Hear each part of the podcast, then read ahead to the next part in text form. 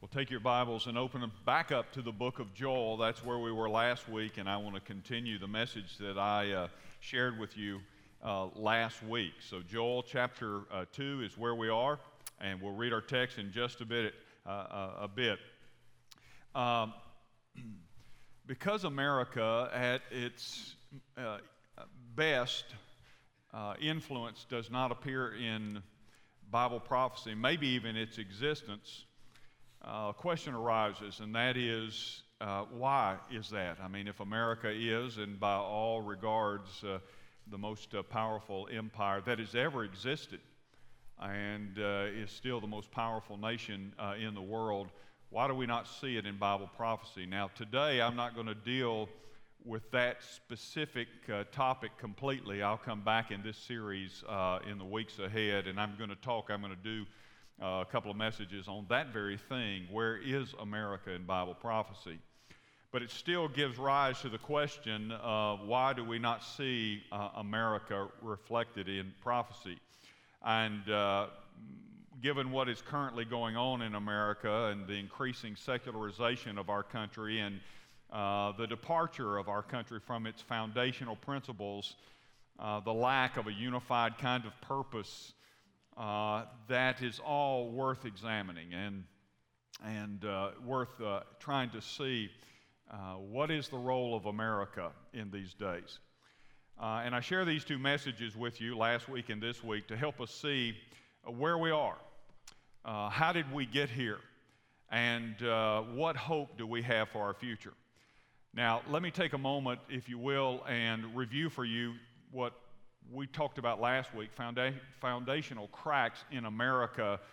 Um, and uh, I gave those to you, four of them. I'm not going to deal with them at length. You can go back and get that message if you didn't get a chance to hear it. I would urge you to do so uh, because it is a partner to this message today. But the first uh, uh four things that I talked about in that message was the foundational cracks, the fissures that are, I believe, undermining uh, the health of our nature, uh, our um, nation, and its future. And if we don't understand these, we'll have a difficult time repairing them for sure.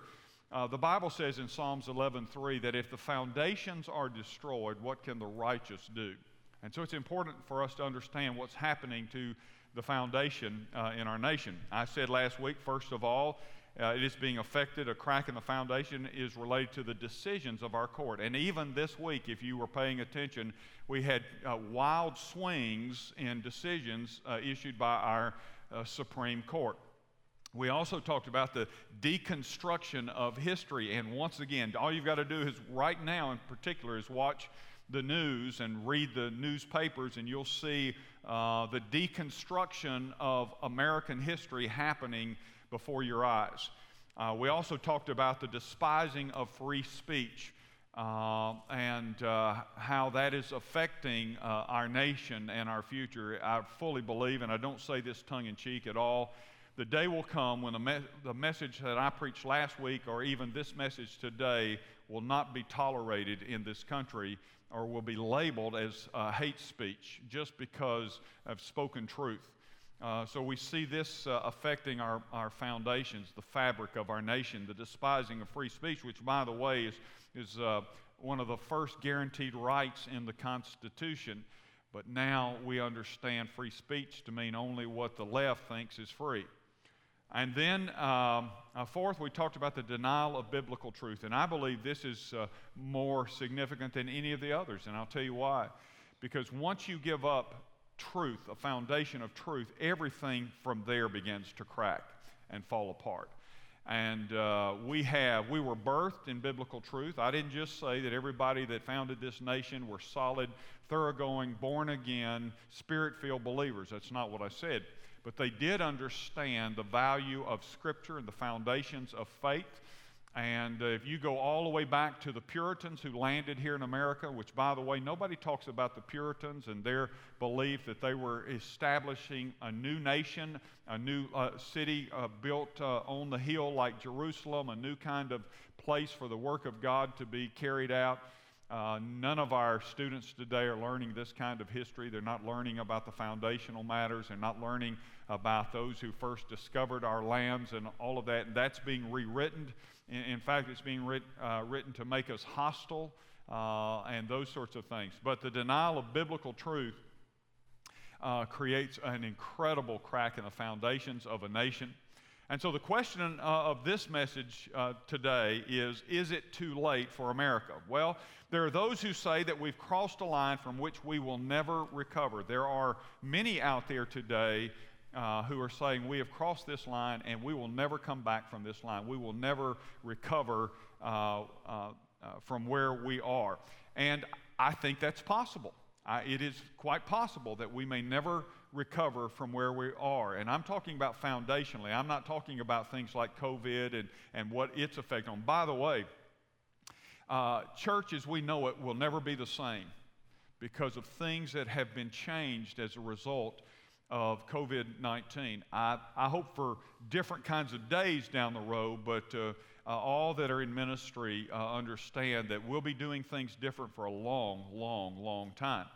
But at any rate, um, uh, to the foundational issues, there are those who believe that we've just crossed the line, whenever, and they have some biblical basis for saying that. They have the historical basis of how God dealt with nations and people that followed Him but drifted away and wandered from Him. The Old Testament is full of examples of that, the life of Israel. In fact, our passage points a bit to that. And then, if you won't, go to Romans chapter 1. I don't think there's a more appropriate picture in the Scripture of America than Romans chapter 1 and go read that. And so, if you're of that uh, persuasion that believes that, that America has crossed a line that it won't come back from, you have a lot of support and you have a biblical reason for that. Then there, there, there are others who firmly believe that there is still hope for America and that America can yet reaffirm its uh, principled biblical foundation and see God move across uh, our nation. A kind of fourth great awakening, if you will. I've been reading a book in uh, recent uh, weeks on uh, the various revival movements across America. It's of great interest uh, to us uh, now. And there have been dark, dark times in American history, and yet God has moved.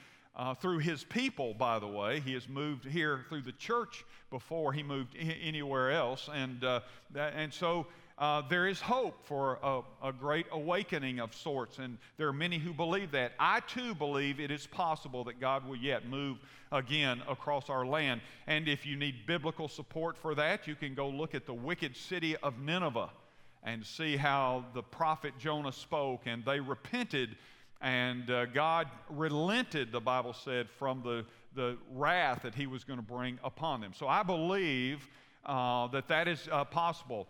Uh, but the, the decision is not up to us in the sense that we don't make the ultimate call. God makes the call. But God does make the call regarding the response of his people. And so, in that sense, we have, we have a say. Now, we don't understand the mysteries of how God, uh, uh, uh, what God responds to and doesn't. And when it says that God relents, uh, do we have that kind of influence? Well, the Bible teaches us that God has allowed Himself to be influenced by the pursuit of His people toward Him. Does that make sense? And so, with that in mind, um, I want us to look at our passage again today, and I want to share with you what I believe are three uh, keys to America's hope and America's future. Would you stand with me this morning if you're physically able to do so? We're going to read our passage again Joel chapter 2, verse 12, we begin there. Yet even now, declares the Lord, return to me with all your heart, with fasting, with weeping, and with mourning, and rend your hearts and not your garments. Return to the Lord your God, for he is gracious and merciful, slow to anger and abounding in steadfast love.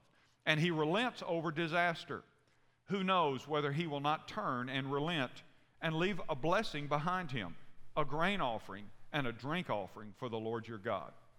Blow the trumpet in Zion, consecrate a fast, call a solemn assembly, gather the people, consecrate the congregation, assemble the elders, gather the children, even nursing infants. Let the bridegroom leave his room and the bride her chamber.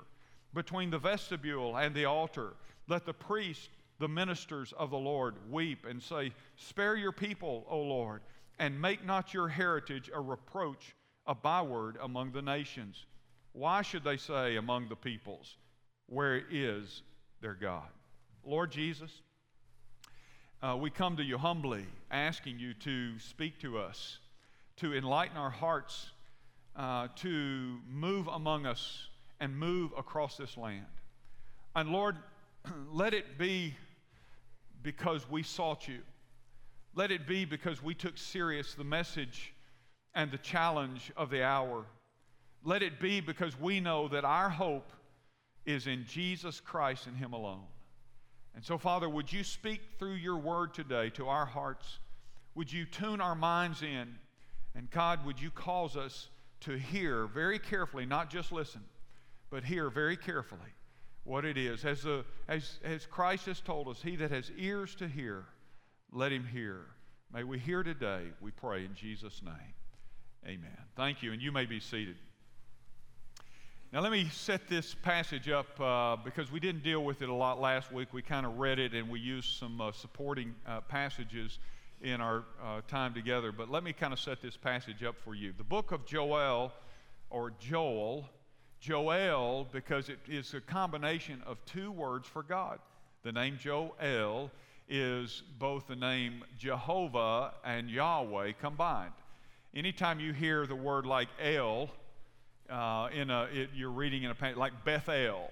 Bethel means Bet in uh, uh, uh, Hebrew is house, and El is God. So Bethel would be the house of God. All right, Joel would be uh, simply uh, put, it would be like saying Yahweh is God. Yahweh is God. And at any rate, this, this book begins in chapter 1. It begins with uh, uh, an invasion of locusts that had devastated God's people. And it was an act of God's judgment upon them. It had wiped their crops out, it had wiped out their, their livelihood. Uh, it had brought great uh, uh, punishment into their lives. And the prophet makes clear it was an act of God's judgment. God was trying to get their attention. He was warning them with uh, this uh, plague of locusts that he had sent. And he tells them in chapter 1, he says, Awake, wake up, see what's going on. And he tells them to lament, that is, to grieve and to mourn. Uh, and, to, to, and, and then he tells them to seek God's mercy. And then in chapter 2, it changes just a bit. They're coming off the heels of this uh, devastation economically and uh, uh, uh physically uh, from the locusts that had destroyed everything about their livelihood. And they're coming off of that, and God warns them again. God offers a new warning. He says, essentially, it is this. Now, if you don't learn that lesson, there's another army that's coming.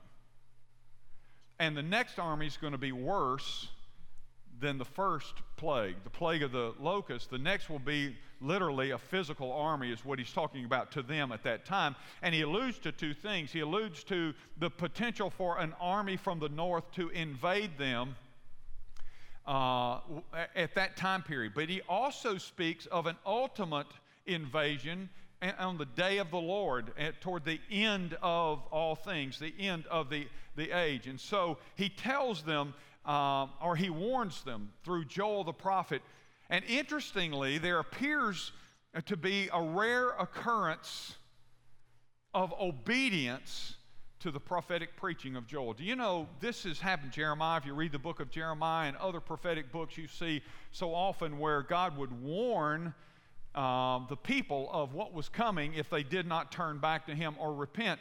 But rarely do we actually see them turn. In Jeremiah, for example, Jeremiah warns them and warns them and warns them about an invading, an invasion, an enemy that's going to overtake them. and interestingly enough, they come back to Jeremiah and say, You're a false prophet. We've got other prophets who tell us what we want to hear and we choose to believe them. And that tended to be the normal pattern for Israel when they were confronted. what they would do is say, Well, we'll just find people that'll tell us what we want to hear. Excuse me. I'm afraid that America has chosen to listen to who it wants to listen to instead of hearing what God has said about its behavior. and uh, its deeds. And that was the typical. But in this case, in Joel's uh, book, it's interesting because we have a, one of the rare occasions where, where the prophetic message and the prophetic preaching causes the people to say, we better listen to this. We better hear this. I personally, and this is just my personal opinion, I think God has been sending warnings to this nation for over a decade. I think He has been warning this nation for over a decade, and I think this nation, it, it, it goes into crisis mode, and then when it gets through one of the crises, it gets further from God. Further and further from God. And uh, I believe we're much like these people, and unless we repent, then we have crossed a line we can't come back from. Does that make sense? But if we repent and if we return to God, and this chapter is all about that, if we return to God, then there's great hope for us. Now, the priests took the warnings of Joel and judgment, they took it to heart, and so what they did is they called the people uh, together for prayer and fasting in a solemn assembly. Now, you heard uh, uh, Chuck mention that. And uh, uh, some, uh, by the way, uh, weeks before I had studied back through this passage, I had God had put in my heart, you need to call the people together. We need to have a special time of prayer. And so this Wednesday night, July 15th, from 6 to 7, in this uh, worship center, we're going to gather. And I, I want to invite you to be here. If you want to wear a mask, you wear a mask, gloves, whatever. We'll spread out all over this building. It's going to be guided prayer. But I believe this is a time for us to get on our face before God. Uh, I believe it is a time for us to say, God, we want to do our part. Look, I can't do this for, uh, I'm, I'm not the shepherd for other congregations, and I'm not fussing at other congregations, but I know what God has put on my heart as your shepherd. And as far as we are concerned, let us be people who hit the knee and seek God in a time of great crisis, and I believe a warning for America and for the church. Al Mohler, in his recent book, The Gathering Storm, tells about the French Revolution's attempt to replace Christianity with reason. And he goes on to articulate the subsequent consequences that happened. Uh, the French Revolution, by the way, was an absolute historical disaster. And in his book, he writes, and he, and he says this, and I quote When the French Revolution swept through the streets of Paris, the radical revolutionaries sought to eradicate the Christian heritage of France. On October 10, 1793, the revolutionaries marched into Notre Dame and replaced the statue of the Virgin Mary with a statue of the goddess of reason. And by the way, that's the same Notre Dame that burned down uh, recently. And that's another, well, I won't get into that. And so a, he, he writes, and so a society framed, forged, and founded entirely upon the Christian worldview tried to purge itself of all Christian. Uh, vestiges. Hello? The French Revolution pursued a radical vision of a secular worldview governed not by religious belief, but by the cult of reason. But predictably, the cult of reason failed it could not maintain the revolutionary movement. When the French Revolution dethroned God, it plunged French society in what we have now termed the terror, a mayhem of madness and murder. The revolution revealed secularism's utter inadequacy to establish civilization and an orderly society. In other words, without God, they could not maintain order. Now, interestingly, I was thinking a bit about that. By the way, I highly recommend that book. Interestingly, because of the moral catastrophe and the tyranny of the leaders and the mayhem of society that resulted from the French Revolution, the emperor who followed in 1801 was a man named Napoleon. He was a totalitarian leader, uh, a dict- dictator, but listen to this Napoleon Bonaparte uh, just about 20 years later, recognized, really not even that long, he recognized something that the church was necessary in order to main, uh, maintain order and morality in the culture. And so he reestablished the church, but he reestablished it as the state church, so the state controlled the church. He didn't, he didn't reestablish it so much because of he wanted the influence of God. He just wanted the influence of order and morality.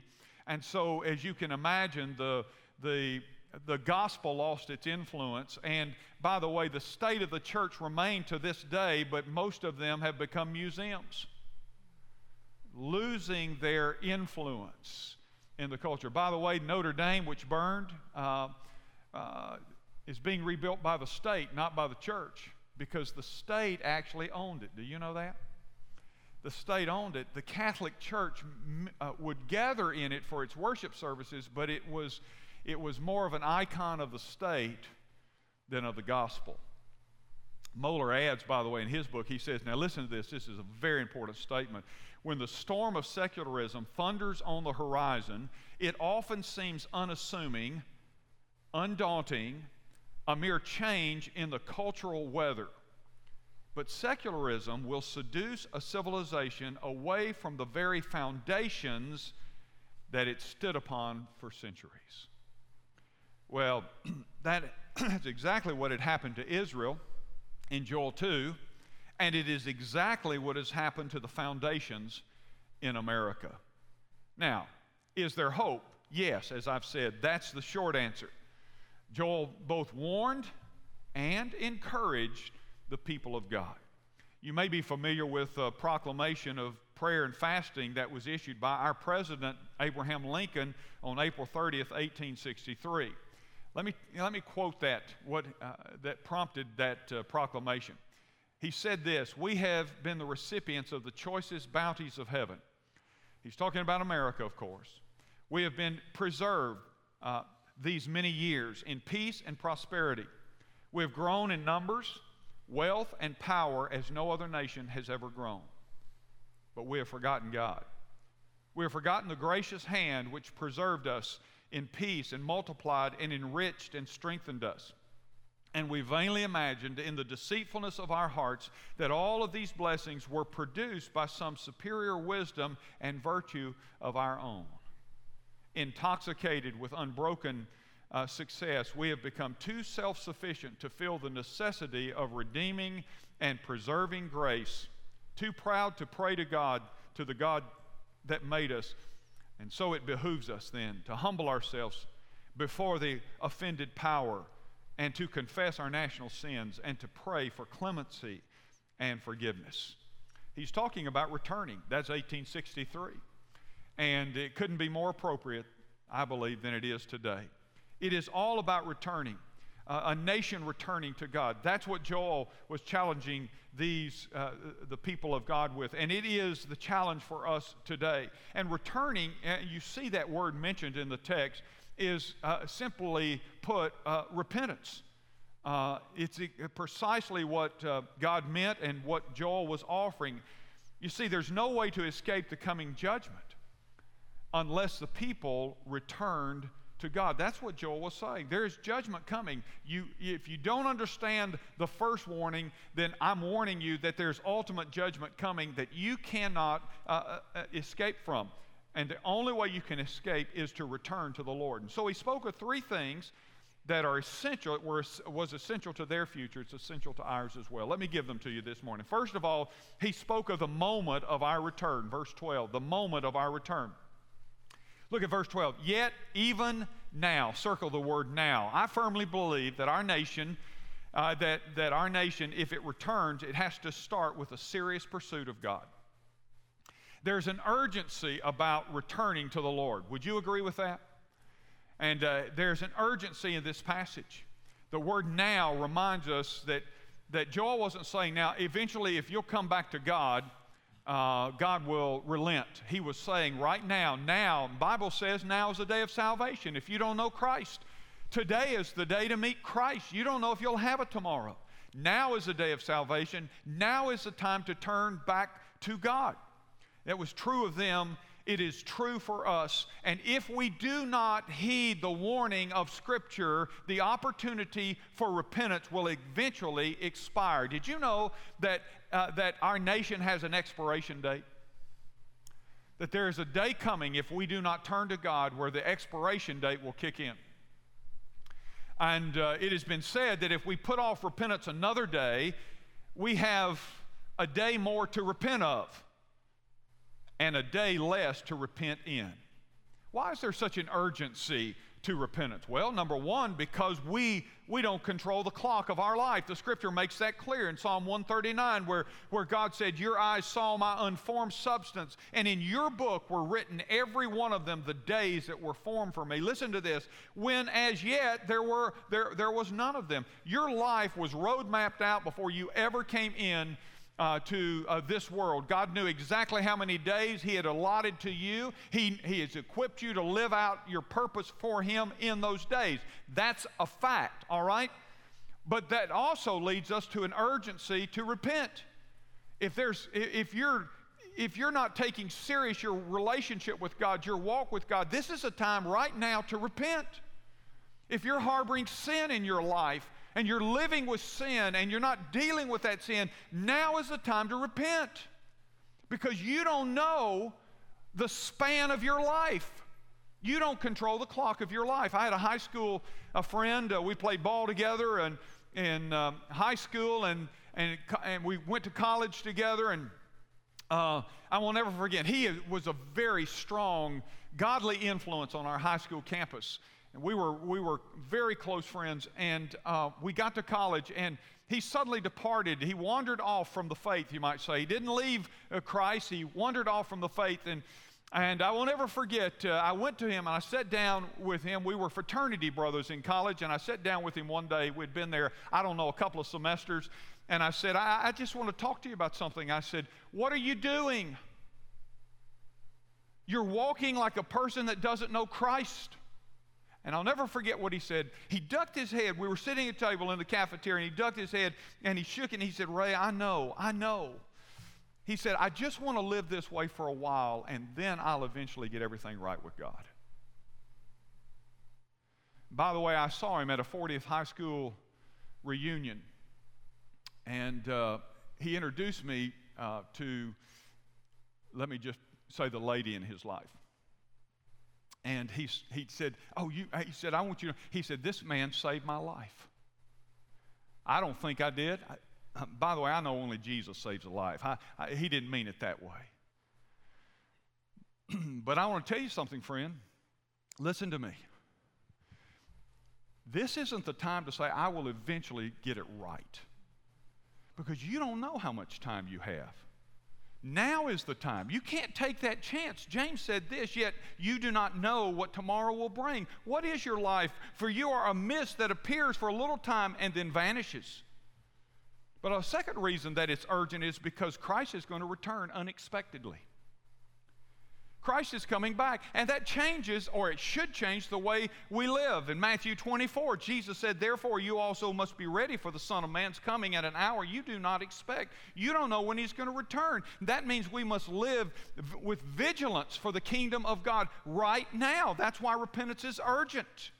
We don't know when he's going to return. We all know the fact if we could put uh, a date, a time, uh, an hour, a minute on the return of Christ, I want to tell you something. There's not a person in this room that wouldn't change some things in their life. There's not a person in this room that say he's coming back, and I know what that means, and, and I've got there's some things I need to deal with. Well, the fact is, he may, and the fact is, now is the time to deal with those things. And it starts first with the family of God. Here's the third reason it's urgent, and that is because the longer we delay, the harder we become. Do you understand what I mean by that? You see, the more you resist God, by the way, God said, My spirit will not always strive with man. I'm not going to constantly, constantly keep on pushing them and pushing. If they keep resisting and resisting and resisting, I'll let them resist and go their way. Listen, the longer we delay, the harder we become. The colder our heart becomes, the less sensitive we are to His Spirit. And listen to what the Apostle Paul wrote to the Roman Christians in Rome uh, uh, who, were, who, who were living for everything but God. He writes this to them. He says, Because of your hardened and unrepentant hearts, did you get that? Unrepentant heart, you are storing, listen, you are storing up wrath for yourself in the day of wrath when God's righteous judgment is revealed because of an unrepentant heart. He said, Listen, he said, You're storing up wrath, storing up. That's why now is the time. That's why there is an urgency about the moment. Industrialist Charles Schwab, you know that name. He was a key figure in Andrew Carnegie's Steel Empire. And he was frustrated with his inability to get everything done to uh, advance the, the steel industry that Carnegie had helped establish. And he once reluctantly agreed to meet with a consultant named Ivy Lee. And uh, he was, Ivy Lee was recommended to Schwab by John D. Rockefeller and said, This guy can really help you. He's a consultant. Schwab had little use for consultants, but because Rockefeller had uh, suggested it, he decided to meet with Lee. And Lee brought a proposal to, uh, to uh, Charles Schwab on how to improve what was happening and improve the impact of U.S. Steel, uh, or, or, Carnegie Steel, I should say. And this is the recommendation um, that uh, Ivy Lee made to Schwab. He told him to make a list of the six most important things that he could do the next day that would further the overall health and function of the steel industry. And at the end of the day, he said, uh, review your list. Move anything that you had not been able to finish to the top of the next day's list, and then add enough additional items to make the list six again. Within 15 minutes, the meeting concluded. Lee told Schwab to follow this practice for 30 days, and he said, At the end of the 30 days, send me a payment based on how much you think my advice is worth. After 30 days, Charles Schwab sent Ivy Lee a check for $25,000. Now, let me tell you that repentance is the most important thing on the list.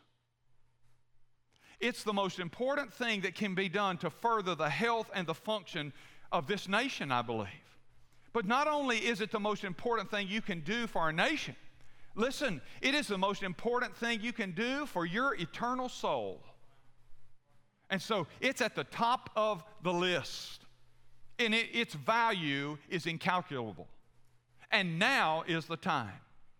Now is the time. So that's why it's important to understand the moment of return, the moment of repentance. It is right now, it's never tomorrow. It's not a Wednesday solemn assembly. It's right now. And if there is uh, if there's stuff in your life, junk in your life that you need to repent of, you need to do it today. And then there's a second thing that relates to our repentance or our return that is given to us in our passage, and that is I want you to note the method of our return. In verses 12 and 13 says, Return to me with all of your heart. With all of your heart. Joel says, with all of your heart. And then did you notice he also goes on to say in verse 13, and rend uh, your, your hearts and not your garments. The point is this when it comes to returning to God, the heart of the matter is the matter of the heart. When it comes to returning to God, the heart of the matter is the matter of our hearts, because that's where it starts. It's not religious motions, it's soul surgery. That's why he distinguishes between rend your hearts and not your garments. See, they knew the religious motions was to, to tear their clothing and even put on uh, uh, ashes and sometimes sackcloth and, and walk around saying, See, I'm in a mode of repentance. But he's saying, Listen, time is past putting on a religious show. It is time for you to, to rend your heart, to have a broken heart over sin, and then to surrender with all of your heart. It has to be a wholehearted return. That means complete. It means without reservation. It means without condition. It is saying, God, I withhold nothing. It is saying, Jesus, I surrender all. I love the story of General William Booth. General William Booth was a founder of Salvation Army, and he was once asked the secret of his success. And after some hesitation and with tears coming out of his eyes, he said, I will tell you the secret. God has had all there was of me.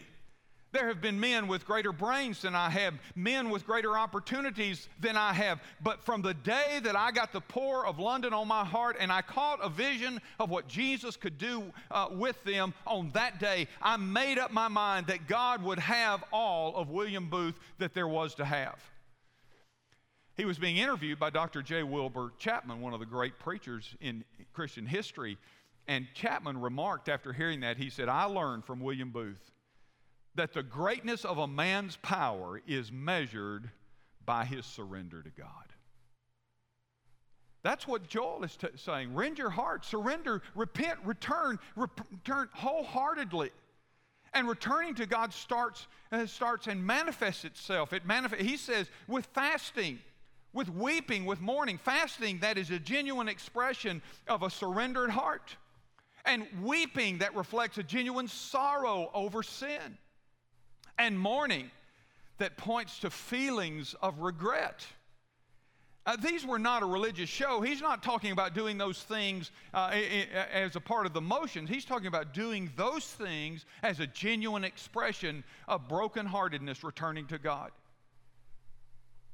I want to ask you this morning what effect does the awareness of your sin have on you? The Bible says there's now no condemnation for those who are in Christ Jesus. Amen to that, right? Praise God for that. But there needs to be a godly sorrow for sin that we allow to, to operate and function in our life. You know, I'm a master at pointing out other people's sins. How about you? I, am a pro at it. In fact, if I'm not careful, I can stay inside the boundaries of the, the kingdom of God and the church of God, and I can look out in the world and I can say, Look how bad it is, and look what's happening and what's going on. And I can point out the sins of the world, the sins of people that don't know Christ. I can point it out and forget that I too am a sinner and that I need to deal with sin. Have you dealt with sin? Paul confronted the Corinthians on their sins, and it convicted them. And it caused them to grieve. In fact, in 2 Corinthians 7, he says, As it is, I rejoice, not because you were grieved, but because you were grieved into repenting. He wrote them a strong letter. He confronted their sin and it grieved them. And he said, You know what? He said, I'm not rejoicing in your grief, but he said, I am rejoicing in the fact that your grief led you to repentance. He said, For you felt a godly grief so that you suffered no loss through us. For godly grief produces a repentance that leads to salvation without regret, whereas worldly grief produces death. He says there's nothing uh, eternal about worldly grief. I'm sorry, I got caught. That doesn't lead anywhere in the kingdom. But a godly grief, God, I've offended you. You remember when David was confronted with his sin? Do you remember what he said? God, against you, you and you alone have I sinned. It always starts right there. It has implications and it has effects on others, but it always starts right there. And that's what God wants us to understand is that, that repentance should cause grief in our, I mean, sin should cause grief in our hearts. It leads us uh, to, back to God. When was the last time you wept over your sin? When, when was the last time when you wept over the sins of the nation?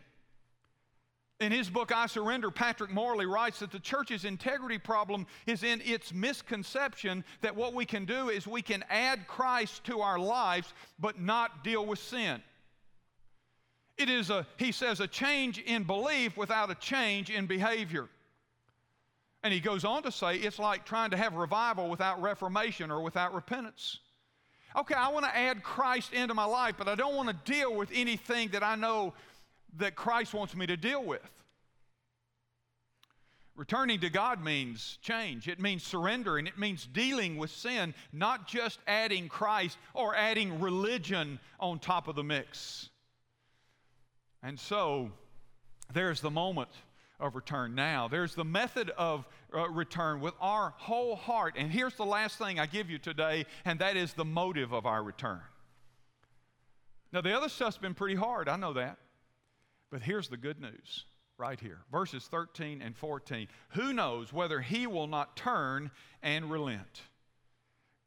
In this passage, God's people received the warning and they responded and their motive was based on the nature of God. That's what I love. They, they, they thought through who is our God? Uh, uh, uh, what is his nature? And they said, who knows? Maybe he'll relent. Why? Because, first of all, God is full of grace. Maybe he'll relent. He's full of grace. And you know what? His grace is a result of his incredible love for us. That's, uh, you can't, there's no other explanation as to why a creator whose creation would rebel against him, would shake their fist in his face, would turn around and say, I'm going to give you an opportunity for life. Grace is because I love you. I love you. Grace does not excuse sin, by the way, or the need to repent, but it does provide a pathway back. But let's go back to Romans for a second. Paul was talking to the Romans, and he says to them, Shall we continue in sin that grace may abound? God forbid. It is the strongest negative in the Greek language, me genoito. It means no, no, no, never, never, never, never, never. And here's why he writes that because these believers in Rome, what they were doing is they were saying, Well, God is the God of grace. We've discovered grace. Grace is a wonderful thing. We're not saved by the law, we're not saved by works, we're saved by grace. That is such a great thing. Here's what we do God loves to dispense His grace. Amen to that, right? So, if God likes to dispense grace, let's help Him out. Let's just sin off the charts, and then we get to experience more grace. Hence, now you understand why he said, Shall we continue in sin that grace may abound? Let's just keep on sinning because, you know, God's a God of grace. He loves grace and He'll just keep on pouring on the grace. Listen, don't presume upon the grace of God. Don't presume upon the grace of God. Don't. And that's what Paul was saying to them. He said, God forbid. Grace does not excuse sin or the need to repent, but it does provide, here's the love of God and the grace of God provide the pathway into his presence. He also talked about the nature of God is merciful. Did you notice that in that, those verses? I mean, the, the motive for our return is because God is a God of grace. The motive is because God is merciful. His mercy is because He knows that without Him we are pitiful and helpless people. No matter how sharp we are, no matter how brilliant we may think, no matter uh, uh, what our plans are, God knows we're helpless without Him. And, and from the eternal perspective, God looks down upon His creation and He, and he looks at them with pity. You remember that scene where Jesus comes up on a, on a hillside and he looks down and he sees the people milling about, and it's in Matthew chapter 9 and he says this line. He looks at them, and it says he was moved to compassion because when he looked at the people, he saw them. He said they're like sheep without a shepherd. They thought it was they had it all together. But when Jesus looked down, he really knew the truth and he had pity upon them. Literally, the Bible said he had pity upon them because they were like sheep without a shepherd. God knows that, and that's why He is merciful because He understands us. That's why Jesus on the cross would call out and say something that is hard for us to comprehend Father, forgive them. They don't know what they're doing. I'm here because they don't know what they're doing. God is God of mercy. And the Hebrew word for mercy means compassion, to be deeply moved. It's a story, by the way, of the prodigal son. If you want an illustration of it, it's the story of the prodigal son. You know the story, right? At least act like you do. I've preached on it a bunch over 19 years. I mean, y'all. Yeah, the prodigal son, he, the father sees him from a distance and he, he rushes out to meet him puts the robe on him, the ring, sandals on his feet, all of that. This, that's the picture of grace. It is the story of grace, not of, uh, uh of deserved response, but of grace and mercy, compassion. It says the Father was compassionate when he saw the Son. And so they say, you know, just maybe if we will repent, God will show mercy because He's a merciful God. And then, third, God is slow to anger, He says. His patience is based in His desire to have an intimate relationship with His creation. Why? Have you ever thought that? Why does God put up with us? Uh, why does God put up with us? Because He doesn't have to, does He? And, and by the way, it's why we're, we're mortals and He's immortal. Because if it were you or me up there, we would be zapping people. Right? But his patience is uh, long uh, and enduring, and that is because he desires to have an intimate relationship with his creation. We're in the last days series, and you know, there's this wonderful verse in Peter. They were saying, Well, where's the evidence that Christ is going to return? And do you remember what Peter says? God is not slow concerning his, uh, uh, his promise. He's going to return. But he is patient toward us, not willing that any should come, uh, that any should perish, but that all should come to repentance. Incredible. That's why God is slow to anger. But his anger does have limitations. I had a man tell me uh, a couple years ago, said, You know, nowhere in the Bible does God get angry. I said, You just don't know your Bible. I mean, you don't know your Bible. It's amazing how many passages where it says, and God was angry. There's a limitation to his patience. He is a God of grace, he is a God of mercy, and he is slow to anger. But don't misunderstand, there are limitations. And then he is abounding in steadfast love. So these are all the reasons. See, they're saying just maybe if we will repent and we will return to Him because this is how He is. He's full of grace, He's full of mercy, He's slow to anger, and He's abounding in steadfast love. The very last thing that God wants to, uh, to bring on His children is the discipline of disaster. And did you notice that Joel said maybe He'll relent from the disaster and instead bless us? Uh, that's what Joel said. Maybe he'll relent from the disaster and instead leave us a blessing. God is abounding in steadfast love, His love overflows. Imagine loving someone beyond the ability to describe. Abounding love, love that never quits, love that never changes. That is God's love for us. We, we, we have relationships, don't we, where we we love unconditionally, we love, love powerfully. But I want to tell you something on your best day, uh, focus on the, the person you love the most, it still doesn't compare to the incredible love of God. Recently, Karis and Bodie were down uh, visiting, and I set out on our sunroom with uh, Karis and uh, Bodie, and he's running around playing. And uh, I'm watching her watch him. And after a while, I said to her, I said, uh, sweetheart, did you ever think that you could feel such love for anything like that little boy? And she looked, she said, Daddy, I never knew. I never knew. My wife describes it this way She says, It's like your heart coming out of your body and running around on legs. it's a good way to describe it. And you know that feeling, don't you? You know that feeling of that kind of love? Well, that's how God loves you. And that's why there is hope for America. A nation can turn back to God because of all of the reasons I just gave His mercy and His grace and His abounding love and His, uh, uh, and His patience with us. A nation can turn back to God for all of those reasons, but it must begin with us, His people. And maybe He will turn and maybe He'll relent. But returning, listen, is personal before it's ever corporate. Returning is personal before it's ever national.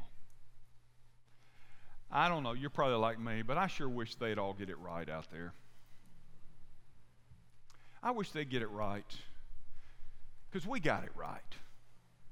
But the fact is, we got to deal with us if we ever want God to move out there. On February 24th, 2001, a one year old little girl wandered out of her home in Canada and she spent the entire night out in the winter Edmonton win- uh, uh, cold. When her mother, Leyla Nordby, found her, she appeared to be totally frozen. Her legs were stiff, her body frozen, all signs of life appeared to be gone. She was taken to Edmonton's Stollery Children's Hospital, and there she was resuscitated. And to the amazement of all the people there, it appeared that there was no signs of any kind of internal damage nor brain damage. She was given a clear prognosis and released. Now, I tell you that to say this when a Christian wanders from God, they freeze. They're they become cold and hard. They become lifeless. But the good news is the mercy and the grace of God is able to restore life and resuscitate that wanderer. But we have to return. I want to challenge you this morning to deal with anything you need to deal with. I don't know what that means. But if there's something in your life you need to deal with, maybe a sorry attitude, it may be some harbored sin. I don't know. But now is the time to deal with that. Right now, so that just maybe God will uh, relent. And just maybe God will use the church to bring about a movement across this land. Because there is another day coming. Judge Horace Gray of Boston, who later went on to serve on the United States Supreme Court, once said to a man who had escaped conviction on a technicality. And this is what he said to him as he looked down from the bench. He said, I know that you are guilty, and you know that you're guilty. And I wish you to remember that one day you will stand before a better and wiser judge and that on that occasion you will be dealt with according to justice and not according to the technicalities of the law. You know, man's justice is always subject to errors, isn't it? But God's justice is perfect. No sin escapes his gaze. And though punishment is sometimes delayed, as God grants room for repentance, it is certain no one escapes God's justice on a technicality. And that means us. And so, is there hope for America? Yes, indeed. But I believe with all my heart that that hope begins first with the people of God. And that our hearts are pure, that we have returned to Him so that He can move in us and through us. Would you pray with me? With your heads bowed and eyes closed, no one's looking about in this place. And those of you who are watching by live stream, maybe today you need to you need to do one of two things. There may be something that you need to repent of, or some things that you need to repent of. You know Christ, but your heart has grown cold and distant. You need to call out to Him and say, Lord, I'm sorry. Lord, forgive me. Lord, I return. I'm coming back. I'm making a full turn and coming back to you. You may be in this place today or watching on live stream and say, I don't know that I know Him. I, I, I fear that I don't know Christ. You can change all of that right where you are. You can call out in your heart to Him, Lord Jesus, thank you for loving me. I know that I'm a sinner. I know I deserve judgment and eternal punishment, but thank you that you died on the cross for my sins. And right now, I repent of my sin and I invite you to become my Savior and my Lord and my Master. The Bible says, Whosoever shall call upon the name of the Lord will be saved right where you are. If you don't know Him, or if you're not certain of Him, uh, that you know Him, would you call on Him? He'll hear that prayer. Lord Jesus, I thank you. Uh, Father, for your grace and mercy, your patience, and your abounding love. We thank you that you've expressed it toward us, Father, not because we deserve it, but because you love us. You, you Father, want us to be related rightly to you and to your kingdom. So, Lord, let uh, your move start with us. What an honor it would be, God, if you started a movement across this land. You started right here. You started with us. You started with me. And so, Father, I, I ask you to cause those who've received you today to not be ashamed of the decision they've made. I, I, I pray, Father, for those who have said, uh, there's sin that I, I'm dealing with and I'm, I'm forsaking and I'm wholeheartedly, I'm returning to you, Lord. I pray, Father, that you'll protect them from the assault of the enemy who most certainly try to dissuade them from that or try to take them back into old ways and old things. And Father, most of all, we pray that we would be lights for your glory in our nation, in our community, and in our church. We pray in Jesus' name. Amen.